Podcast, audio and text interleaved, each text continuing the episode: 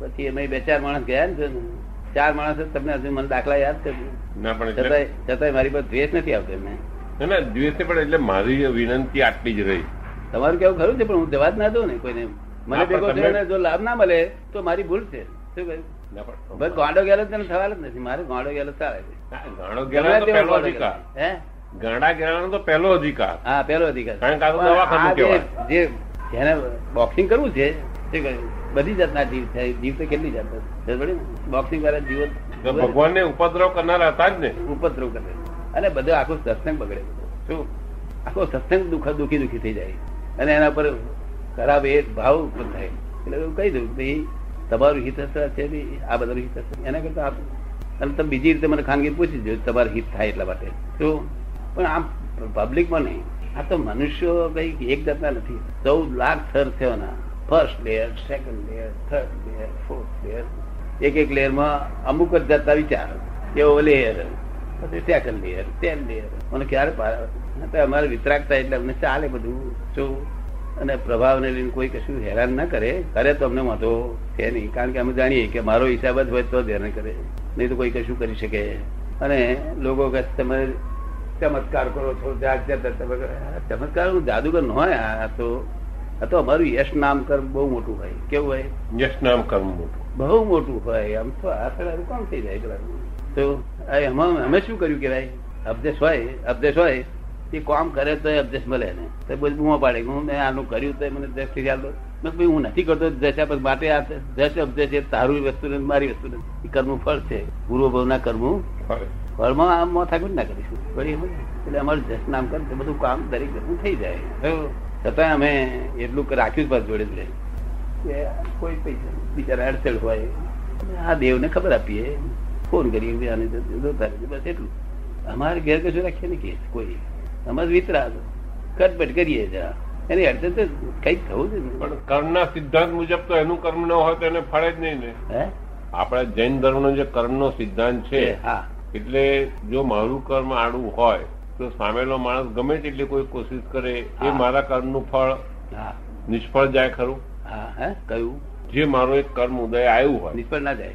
એનું ફળ તો મને ના નિષ્ફળ ના જાય. પણ તમે મને કહો ને કે દાદા બહુ હે? કઈ કૃપા કરો ને. તારું આ કર્મ એનું મારા અંગેનું છે. શું કહ્યું? તમારા અંગેનું કર્મ એટલે આપણે એમ પેલું પતાય શું કહ્યું? આપણે મુંબઈ અમદાવાદ ગયા હતા ને તે ત્રણ જણા આપઘાત કરવા માટે જો મને ભેગા થાય ને તો આ કાળમાં ઘણા રડતા છે મારી પાસે ખાનગી આવી સારા સારા બેસ્ટ માણસ બરોબર. ખૂબ જ રડે.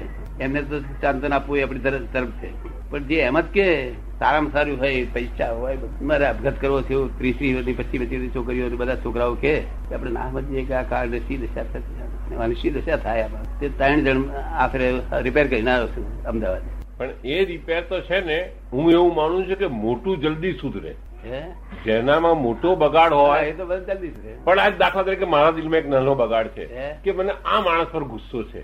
આજ મારા દિલમાં નાનો બગાડ છે. મોટો હોય તો તો બધા જુએ. વારે. પણ આજ મને એક માણસ પર એક જ માણસ પર એક જાતનો ગુસ્સો છે કિન્નો છે કે એક દાડા એને દાઢમાં ગાલું એ કેવી રીતના સુધારવાનો? આમ સામાન્ય શું દેખાય? કે ભાઈ મને કોઈના પર કિન્નો નથી. સામાન્ય રીતે. સામાન્ય રીતે. પરંતુ એ જિંદગીનું કર્મ માનો કે જે માનો પણ અમુક માણસ પર આપણા મનમાં રહી ગયું હોય. આ તમે મને બધું કહો તો હું બધાને જઈને પેડો આપી આવું. પણ જાણી બુજીને અમુકના હાથમાં ના જ આપું.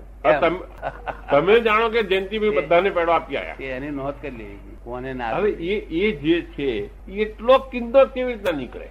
આપણે મારા મગજમાં અમુક માણસો માટે કિન્નો છે સ્પેસિફિક બરોબર છે. અમુક વ્યક્તિ માટે આપણને દુઃખ છે કે ભાઈ આ વ્યક્તિનો ગુનો મેં કર્યો છે પણ એ વ્યક્તિ સમજતી નથી કે બે તમે ગુનો કર્યો કે આ એ બીજાનો જ ગુનો માને છે. આ બીજાનો માને છે આ જેવું હોય છે ને કે ખૂન હું કરી આવું અને એવી સફાઈ કરતો આ માણસ જ પકડાય. હા બરોબર બરોબર અને કાનૂનમાં નહીં પણ પેલી વ્યક્તિને એવું જ લાગે કે મારો ખૂન તો પેલા જ કર્યું છે આ માણસ તો ખૂન કરે જ નહીં. આવું જે નાનું ગૂંચ હોય એ કેવી રીતના ઉકલે? મારો ઝઘડો અહીંયા છે. મોટું તો બહુ જલ્દી ઉકલે. હા હું ઘરમાં કઉ છું કે લાખ રૂપિયા ખોવાઈ જાય તો બધા આવીને મને આશ્વાસન આપે.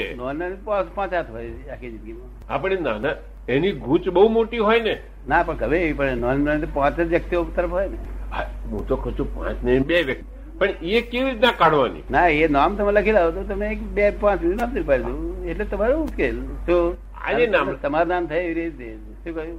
સમજ્યા ને? કહું છું નહીં કરી વાત, કરી કે તમે આપ્યો તો બરોબર છે. તમે તો એવું કેવડાવો જયંતિભાઈ ને કાલ જમવા બોલાવજો. પણ હું જોઉં દાદા હરી ગયા ને એટલે આપણને ઝૂકીને કહે છે કે તમે ખાઈ જાવ મોઢું બંધ રાખો. હું? શું કહું કે દાદા હરી ગયા એટલે મને ખવડાવીને મારું મોઢું બંધ કરવાના છે.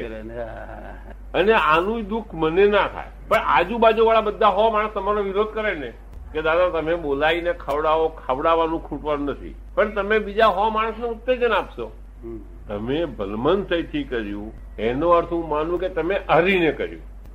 એટલે સામેલાના અહમને તમે પોષો છો. આ તો મારી ગુજ છે.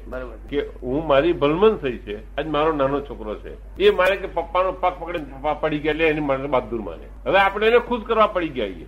એ અહમ પાછો બીજી વાર તો વધારે થાય ને. જે મારા મગજમાં આપને અમને પડે કે ગૂંચ કેવી પડે છે એટલે હું ભલું કરતા પાછો એને શું કરું છું? હું તો મને એવું જણ શીખવાડેલો ગુંજ વધી જાય. કે કોઈ માણસે જો તારે નોકરીમાંથી કાઢી મૂકવો હોય ને તો એનો પચાસ રૂપિયા પહેલા પગાર વધારી દેવો. બે મહિના પચાસ રૂપિયા વધારે આપો. બસો ને બદલે અઢીસો ને પછી છૂટો કરો. એને કોઈ નોકરી જ ના આપે કારણ કે લાયકી બસો ની જ હતી. હા બસ એટલે આપણે એને ઊંધો કરવા કેટલા રૂપિયાનો લાયક બનાવ્યો?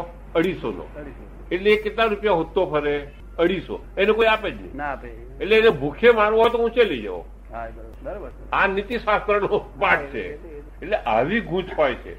ને પોલિશ નીતિ બધી કહેવાય. આ સમજી ગયા પોલિશ જ મારે એવું બરોબર છે. આ બધું હોય છે ને આ બહુ ઓછી નીતિ હોય છે. એ બધે લોકોને આટલું બધી નથી હોતી. આપણે તો છે એને તો ખરું જ ને. જાગૃતિ બધે નહીં એવું નહીં